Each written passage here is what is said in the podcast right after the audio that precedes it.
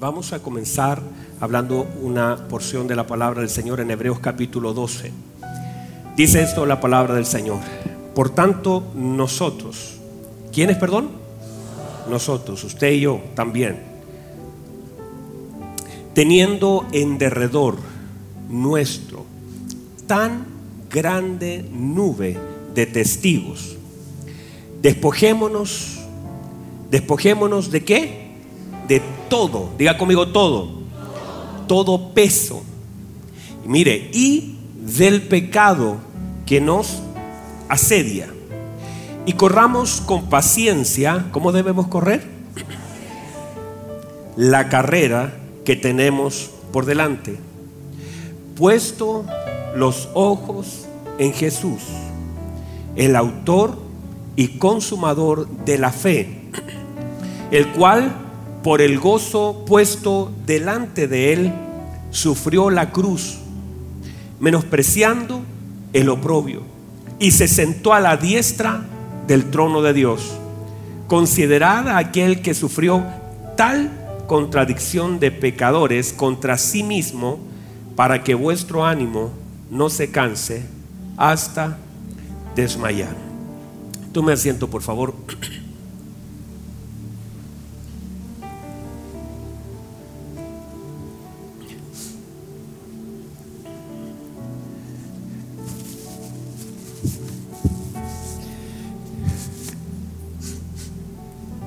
Muy bien. Tenemos delante de nosotros una palabra, una palabra. Mi escudero me come demasiado poquitita servilletitas. Ahí vamos a necesitar más porque día Santa Cena. Usted sabe que uno debe saber a, a lo que viene y estar preparado para lo que Dios hará. Dije el otro día allá en, el sur, decía que, que a veces nosotros estamos pidiéndole al Señor algunas cosas, pero no nos preparamos para recibir lo que pedimos. La Biblia dice que cosas que ojo no vio, ni oído oyó, son las que Dios ha preparado para los que le aman. Por lo tanto, las cosas ya están preparadas. ¿Cómo están las cosas? El tema no es que si Dios la va a preparar, ya está preparado. Y, muchas veces esas cosas el Señor las manifiesta y a veces nosotros echamos a perder lo que Dios nos da porque somos nosotros los que no estamos preparados para recibir lo que Dios ya preparó. Entonces, a veces tristemente desaprovechamos las oportunidades que el Señor nos da. Por eso la Biblia dice que tiempo y oportunidad a todos acontecen. El tema es que a veces nosotros no estamos preparados para recibir lo que Dios ya preparó para aquellos que le amamos. Dígame a eso. Y usted me tiene que ayudar, ¿bien? Me dijeron que el culto de la tarde eran los hermanos más confirmadores, más gloria a Dios, los más aleluya. Yo le dije, a la aplicación le dije, no me acepte ninguno que no diga amén.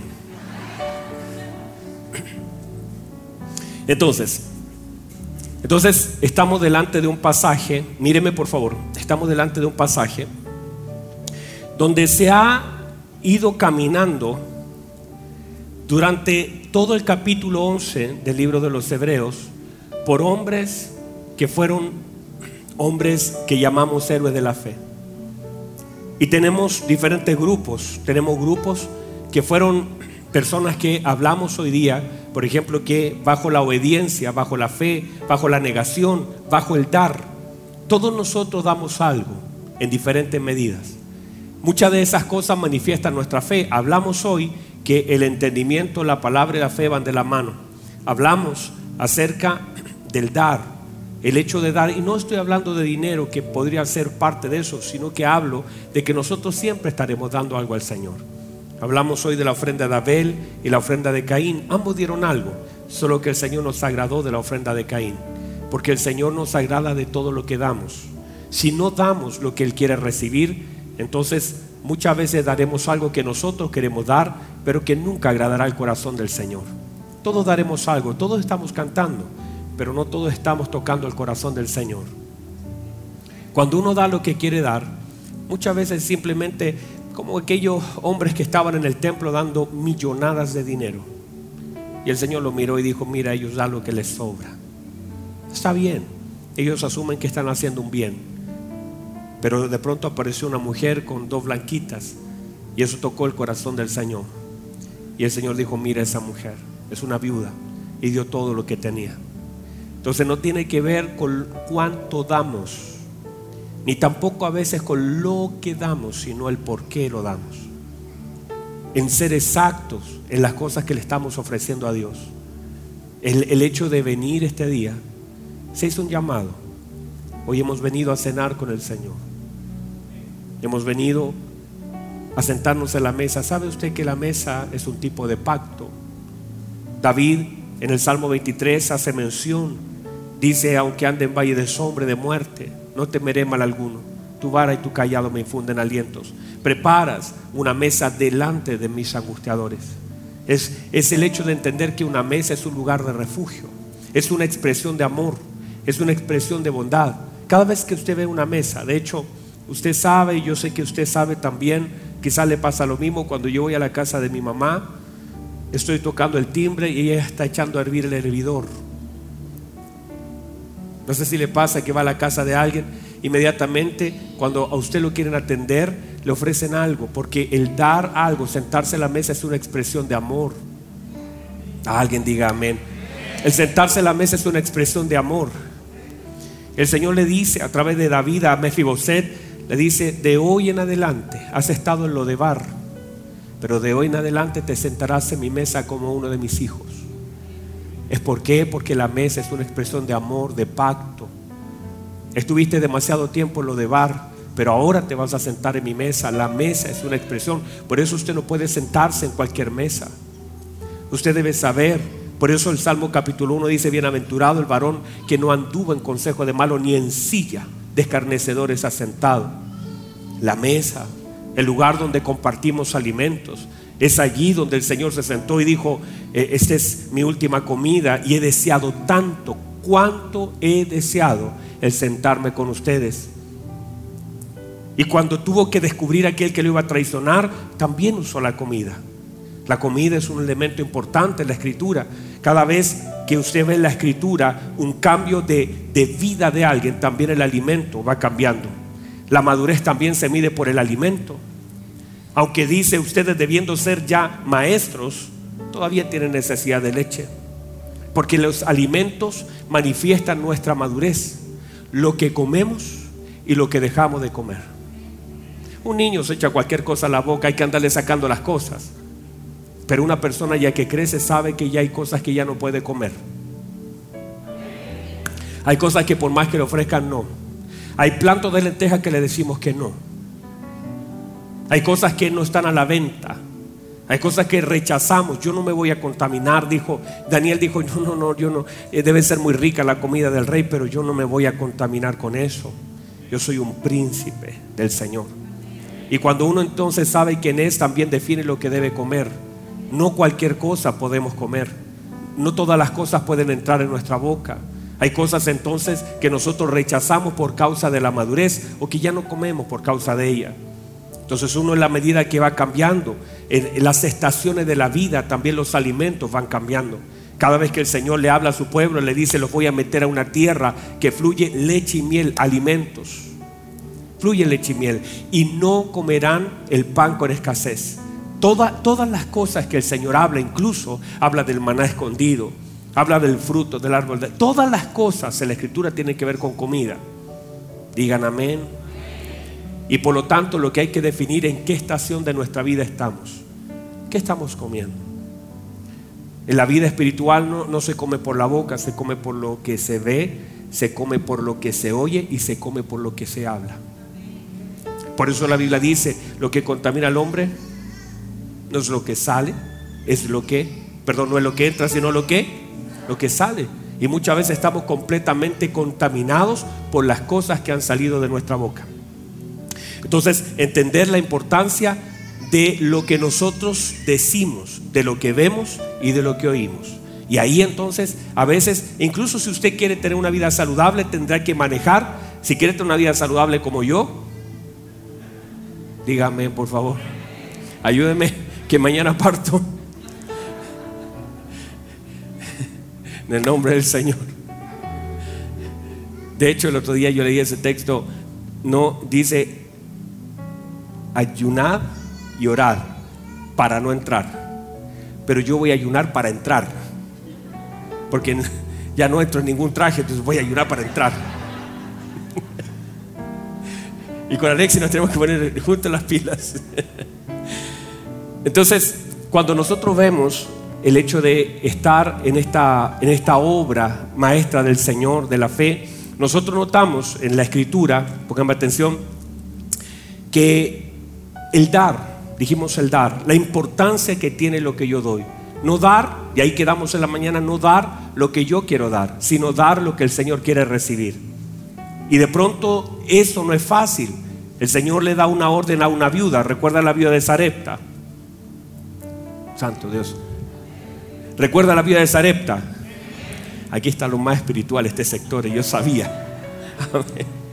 La viuda de Sarepta es una mujer que recibió una orden. ¿Cuál fue la orden? De sustentar. Mire lo que dice, míreme por favor, ponga atención. El Señor le dice al profeta, sal del arroyo de Kerit y vete a Sarepta de Sidón, porque le he dado orden. ¿Qué le dio? Orden a una viuda para que te sustente. Ahora, si usted le pregunta a la viuda si tenía algo para el profeta, no tenía nada para el profeta. Estaba prácticamente en cero. Y seguramente ella sí tenía, cuando recibió la orden, tenía un buen poco de harina y un, un buen poco de, de aceite para poder hacer sus tortillas, pero el profeta no llegaba.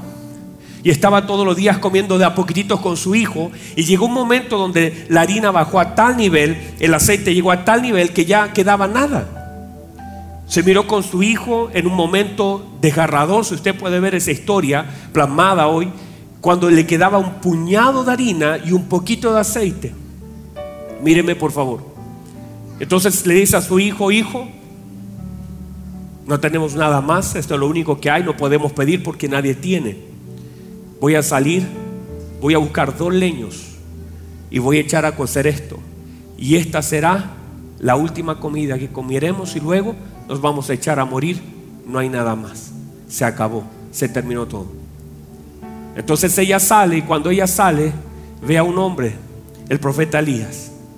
El profeta la mira le dice, mujer, tráeme un poquito de agua. Ella dice, claro que sí. Y se devuelve a buscarle agua. Y mientras ella se devuelve, el profeta le dice, pero no solamente tráeme agua, tráeme también un bocado en tu mano. Ella entonces se devuelve y le dice, vive el Señor. Yo solamente tengo un poquito de aceite, tengo un poquito de harina, no hay más que eso. Ahora me encontraste justamente recogiendo unos leños. Iba a entrar a prepararlo para mi hijo y para mí, para echarnos a morir, no hay nada más. El profeta le queda mirando, le dice, yo soy aquel que el Señor te dio la orden de sustentar. Y así dice Jehová, la harina no va a escasear. El aceite no va a escasear hasta que termine el hambre. Pero tráeme a mí primero.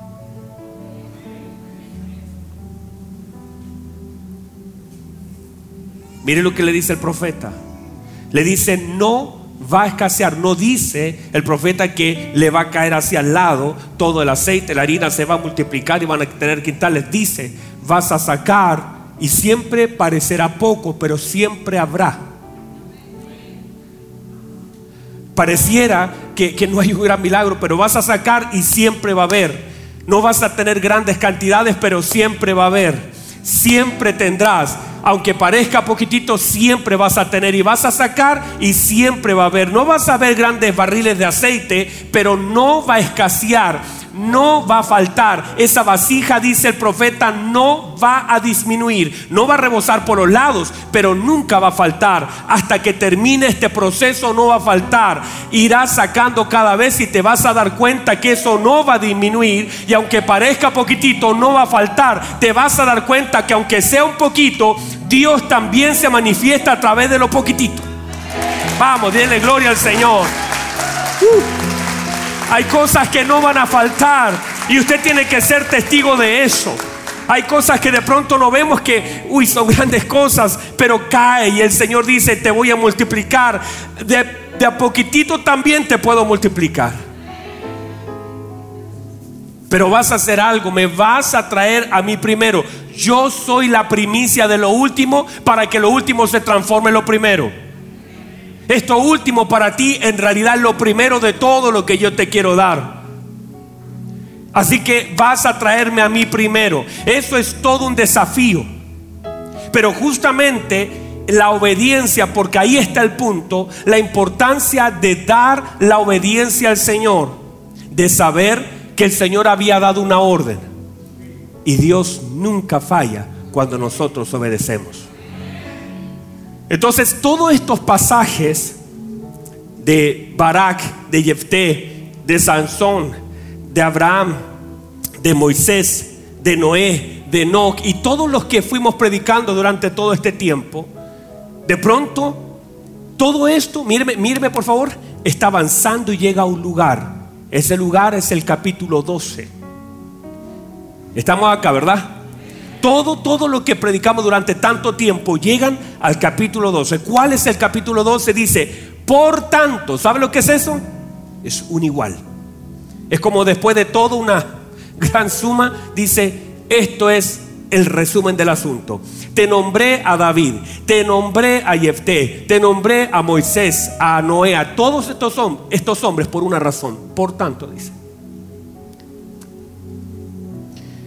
Teniendo nosotros en derredor tan grande nube de testigos, mire lo que dice, despojémonos de todo peso y todo pecado. Mire por favor, póngame atención. Hay cosas que son pecados y hay otras cosas que son pesos que no son pecados. Hay cosas que no, necesariamente son un pecado, pero finalmente estorban en nuestra carrera ministerial.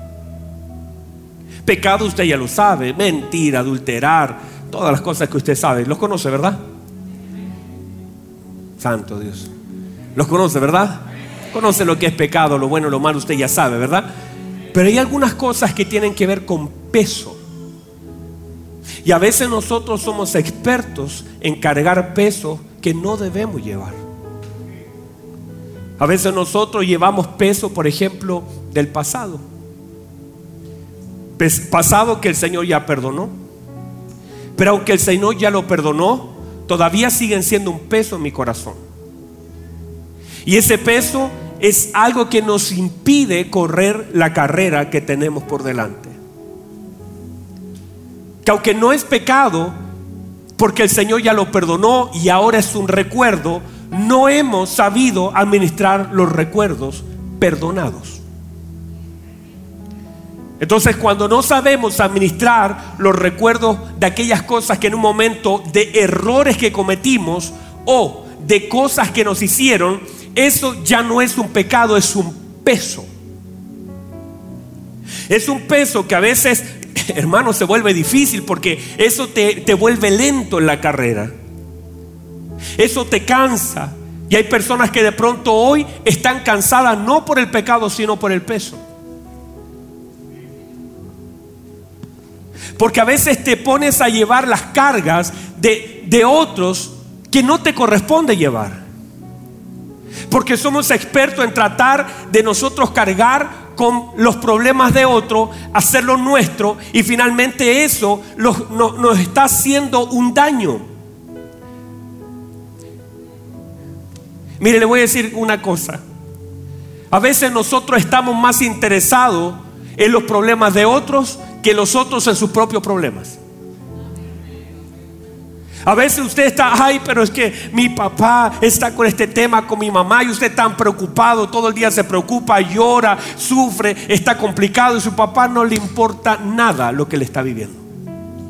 Y está llevando el peso de un pecado de otro que usted no debería llevar. Ay, pastor, que usted que es indolente. No, mi hermano. Hay cosas que usted no debería cargar. Usted no debe cargar. El Señor dice, vengan a mí. Uh, vengan, vengan. Todos los que estéis cargados y trabajados, yo los voy a hacer descansar. Echad vuestras cargas sobre mí. y llevad sobre ustedes mi yugo. Pero a veces nosotros comenzamos a tirarnos cargas de otro, responsabilidades de otro y comenzamos a sentir el peso y a veces ni siquiera sabemos por qué estamos tan cansados, por qué estamos tan agotados, por qué nos sentimos medios afligidos. Si sentimos, yo tengo mi matrimonio bien, tengo mi familia bien, tengo mis hijos bien, tengo, estoy bien, pero ¿qué me pasa? Es que estás cargando el peso de otra persona. Uno tiene que aún poner los problemas de otro a los pies de Cristo y pedir que el Espíritu Santo le revele a otras personas que lo haga consciente de aquellas cosas que necesita. No cargues con el pecado de otro. Por supuesto, ora por, porque el Señor se lo revele, pero no lleves, no metas en tu corazón la carga de otro. Ponla a los pies de Cristo. Aprenda a administrar los recuerdos. Sé una persona que aprenda a administrar las cosas que pasaron. A veces nosotros no solamente tenemos el, el, recuerdo del dolor, sino también tenemos el dolor del recuerdo. Y cada vez que lo recordamos nos duele y eso manifiesta una sola cosa, aún no está sanado. Hay personas que se vuelven lentas. ¿Por qué? ¿Por qué te volviste lento? El Señor, mire lo que dice. Dice, corramos. Hay un momento donde no nos, no, el Señor dice, no quiero que camines, no quiero que te detengas, ya es tiempo de correr porque en el mismo tiempo alcanzarás nuevas cosas por una nueva velocidad. Necesito que tomes velocidad, pero a veces estás tan cargado con cosas que pasaron a los 5, 6 años, 7 años, 8 años, 19 años. Pastor, ¿y qué hago? Echa esa carga a los pies de Cristo. Pídele al Señor que termine de sanar lo que está mal. Llora lo que tengas que llorar. Sé una Ana derramando tu corazón delante de Dios y termina de una vez por todas de sufrir ese dolor. Ponerlo a los pies de Cristo y permitir al Espíritu Santo que sane lo que tenga que sanar, que saque lo que tenga que sacar. Se libre en el nombre de Jesús. Si tienes que enfrentar algo, enfréntalo. Si tienes que mirar a tu papá, a tu mamá a los ojos y decir, mire, en mi corazón está guardado por años, me abandonaron, me dejaron. En realidad lo único que quiero es decírselo porque ya los perdoné. El Señor está trabajando, los amo con todo mi corazón. Pero hay cosas que estuvieron mal y ya no quiero cargar con esto, que no es un pecado, es un peso. La reconciliación, la conciliación, el dejar los saldos en cero es sacarse esos pesos que cargamos, es mirar a los ojos decir, no hay nada, no me deben nada, todo ya fue pagado. Lo que abandonaste a un niño de cinco años, pero el Señor me guardó, el Señor me cuidó, el Señor me amó. Y si algo me dañó, el Señor me hizo una nueva criatura. Estoy en Cristo, las cosas son nuevas, las cosas viejas pasaron. Estoy ahora en Cristo, pero hay cosas que debemos aclarar en la vida, porque si no las confesamos, se transforman en un peso para la carrera. Hay gente que el silencio se vuelve un peso en su vida. Están siempre con ese incómodo silencio de cosas que tendrían que ser aclaradas, pero ahí están.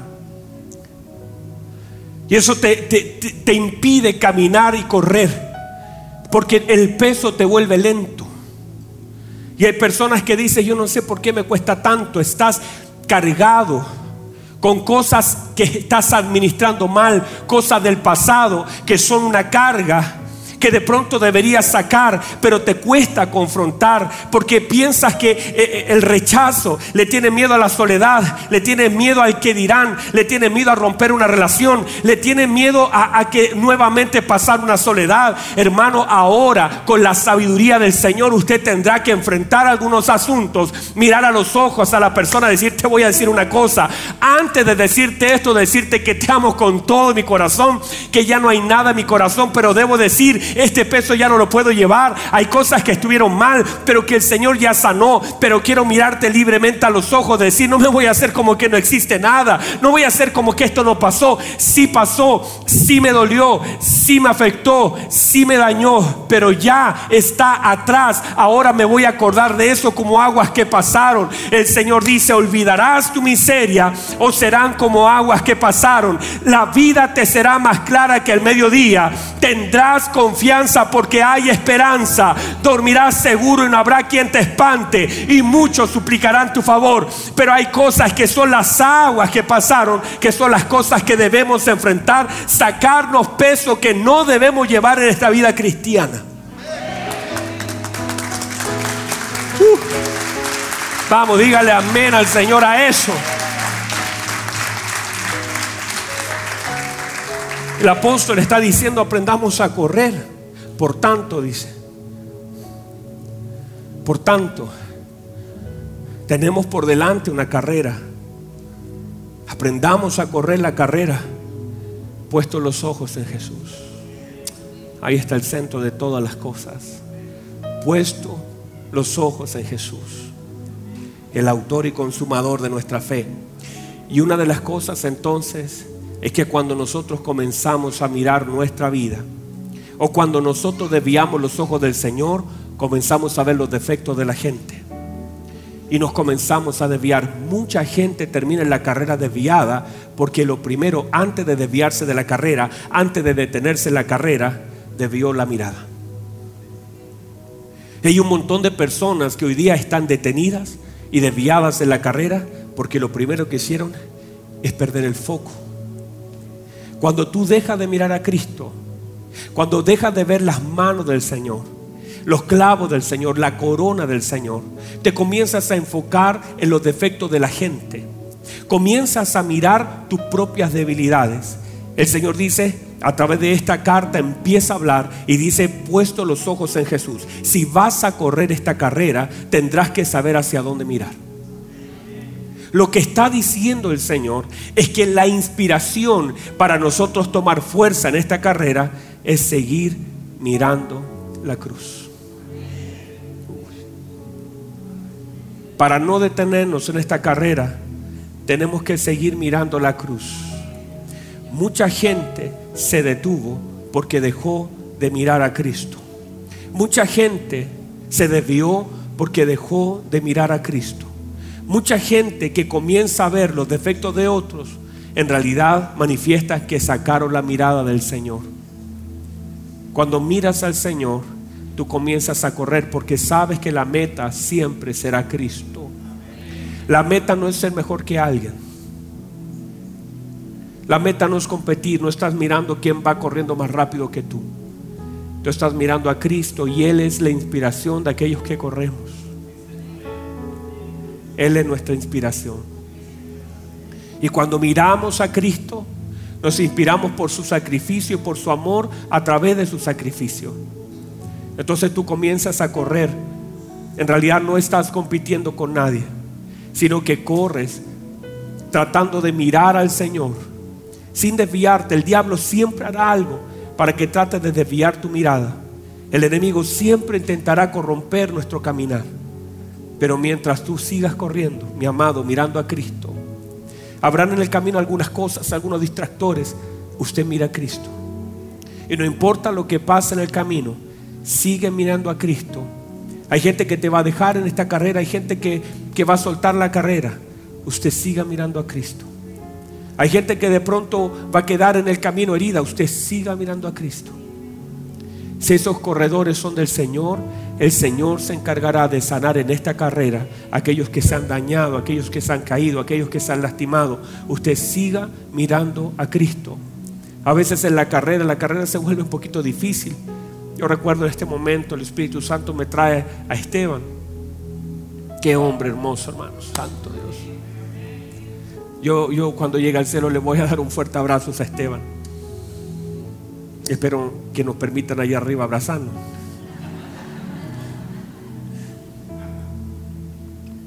Ese hombre de Dios tan hermoso. ¿Sabe lo que? Déjenme encerrar con esto por el tiempo. ¿Están acá todavía? Mire, mire por favor, Esteban. La Biblia dice que fue elegido como uno de los siete diáconos. Buscaron entre muchos hombres y, y toda la gente decía, Esteban es un hombre de buen testimonio, un hombre lleno de sabiduría, lleno del poder de Dios, bautizado bajo la unción del Espíritu Santo. Y a él lo pusieron como uno de los diáconos. La humildad que tenía era tal que él servía la mesa, su trabajo en la iglesia era servir mesa. Él le limpiaba, le, revolvía la, sopita a la señora, le servía el pancito a la señora. La Biblia dice que servía las mesas. Pero fuera del, del, templo, la Biblia dice que él hacía grandes prodigios y milagros y que el pueblo hablaba muy bien de él. Era un hombre de Dios, Esteban.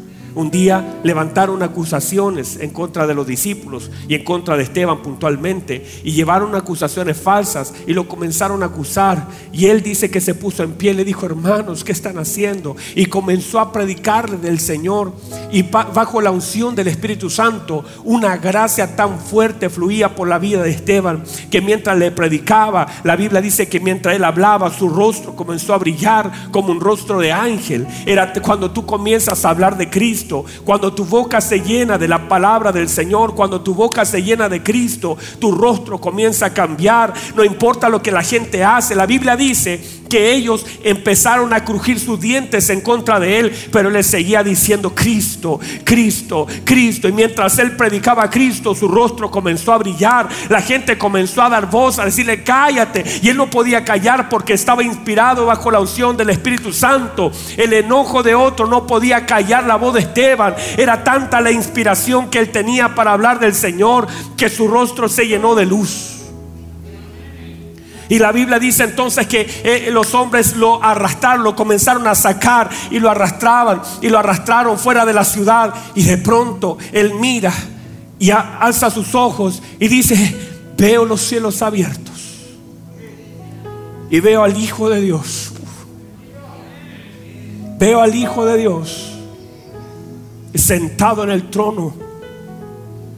Y mientras él estaba viendo eso, lo comenzaron a apedrear, lo comenzaron a matar.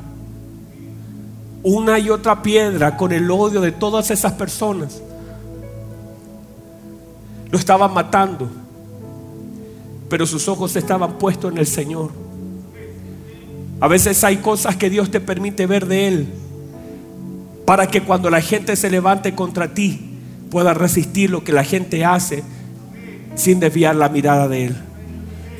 Llega un momento donde el Señor te abre su gloria, su gracia. Y si nosotros podemos ver su amor, su misericordia, no importa lo que la gente pueda hacer en algún momento de nuestra vida, cuando nosotros miramos al Señor, lo que haga la gente no va a ser tan relevante para nosotros. Yo no voy a desviar mi mirada hacia aquel que me está atacando. No voy a desviar mi mirada hacia aquel que me está lanzando piedras, hacia aquel que me está maldiciendo. Estoy enfocado en lo que el Señor me permite ver. Y Él dice, veo los cielos abiertos. Si los cielos se te abren, no desvíe la mirada. Si se te abren los cielos y puedes ver a Cristo, ¿para qué vas a mirar la maldad de la gente si puedes ver la gloria de Dios? ¿Para qué te vas a enfocar en, el daño de la gente, en el error de la gente, si estás viendo al Hijo de Dios sentado? Si logramos ver al Hijo de Dios, si nuestros ojos están en la cruz, lo que la gente haga, lo que la gente diga, lo que la gente se levante, usted enfóquese en nuestro Señor Jesucristo. Y en malo estaba matando, pero él estaba tan centrado. El Señor le corrió el velo para que pueda ver la gloria de nuestro Señor Jesucristo. Y mientras estaba mirando la gloria, entonces él dice, Señor, perdónales. Ellos no saben lo que hacen. Señor, perdónales sus pecados. Ellos no saben lo que hacen. Pero nunca dejó de ver a Cristo porque cuando se te permite ver a Cristo, puedes perdonar. Cuando se te permite ver a Cristo, puedes amar. Los que hemos visto a Cristo, podemos amar a aquellos que nos hacen daño. Los que vemos, ah, yo no sé si hay alguien acá. Los que vemos a Cristo. Wow, la, la evidencia de nuestro amor es que hemos visto a Cristo. La evidencia de nuestro, de nuestro otorgar un perdón es que nuestros ojos han visto al Señor, hemos sentido su gracia, hemos sentido su amor, hemos recibido de su misericordia. Y la evidencia de lo que hemos visto es el perdón que otorgamos. Una persona que tiene sus ojos en Cristo puede perdonar, una persona que tiene sus ojos en Cristo puede amar, una persona que tiene sus ojos en Cristo no está enfocado en lo que la gente hace o dice o los que se levantan levantan en contra de nosotros. Amado, pongamos nuestros ojos en Cristo. La cruz todavía es el centro de nuestra carrera. Nuestra meta es Cristo. Nuestra meta es nuestro Señor Jesucristo. Corramos esta carrera mirando a nuestro Señor. Uh. Póngase en pie, por favor, póngase en pie. Cierre sus ojos, levante sus manos. Cierre sus ojos, levante sus manos, dígale Señor. Vamos, dígale algo a su Señor, dígale Señor. Yo te amo, Señor. Perdóneme, Señor, tal vez he desviado la mirada. Me detuve en el camino. Te dejé de mirar y comencé a ver los defectos de la gente. Comenzó la crítica, la murmuración, porque dejé de verte a ti. Pero Señor, déjame volver a correr. Quiero inspirarme en tu sacrificio. Quiero llenarme de sus promesas. Corramos la carrera que tenemos por delante, puesto los ojos en Jesús, el autor y consumador de nuestra fe. Vamos, levante su mano, dígale algo al Señor, dígale, Señor, yo te amo, Dios. Gracias, gracias por su palabra. Claro que me ha dolido lo que han hecho las personas, pero su gracia, mientras lo mira usted, podré perdonar mientras corra esta carrera mirándolo a usted, podré amar aún aquellos que se han levantado en mi contra. Vamos, levante sus manos, adora al Señor, dígale algo al Señor.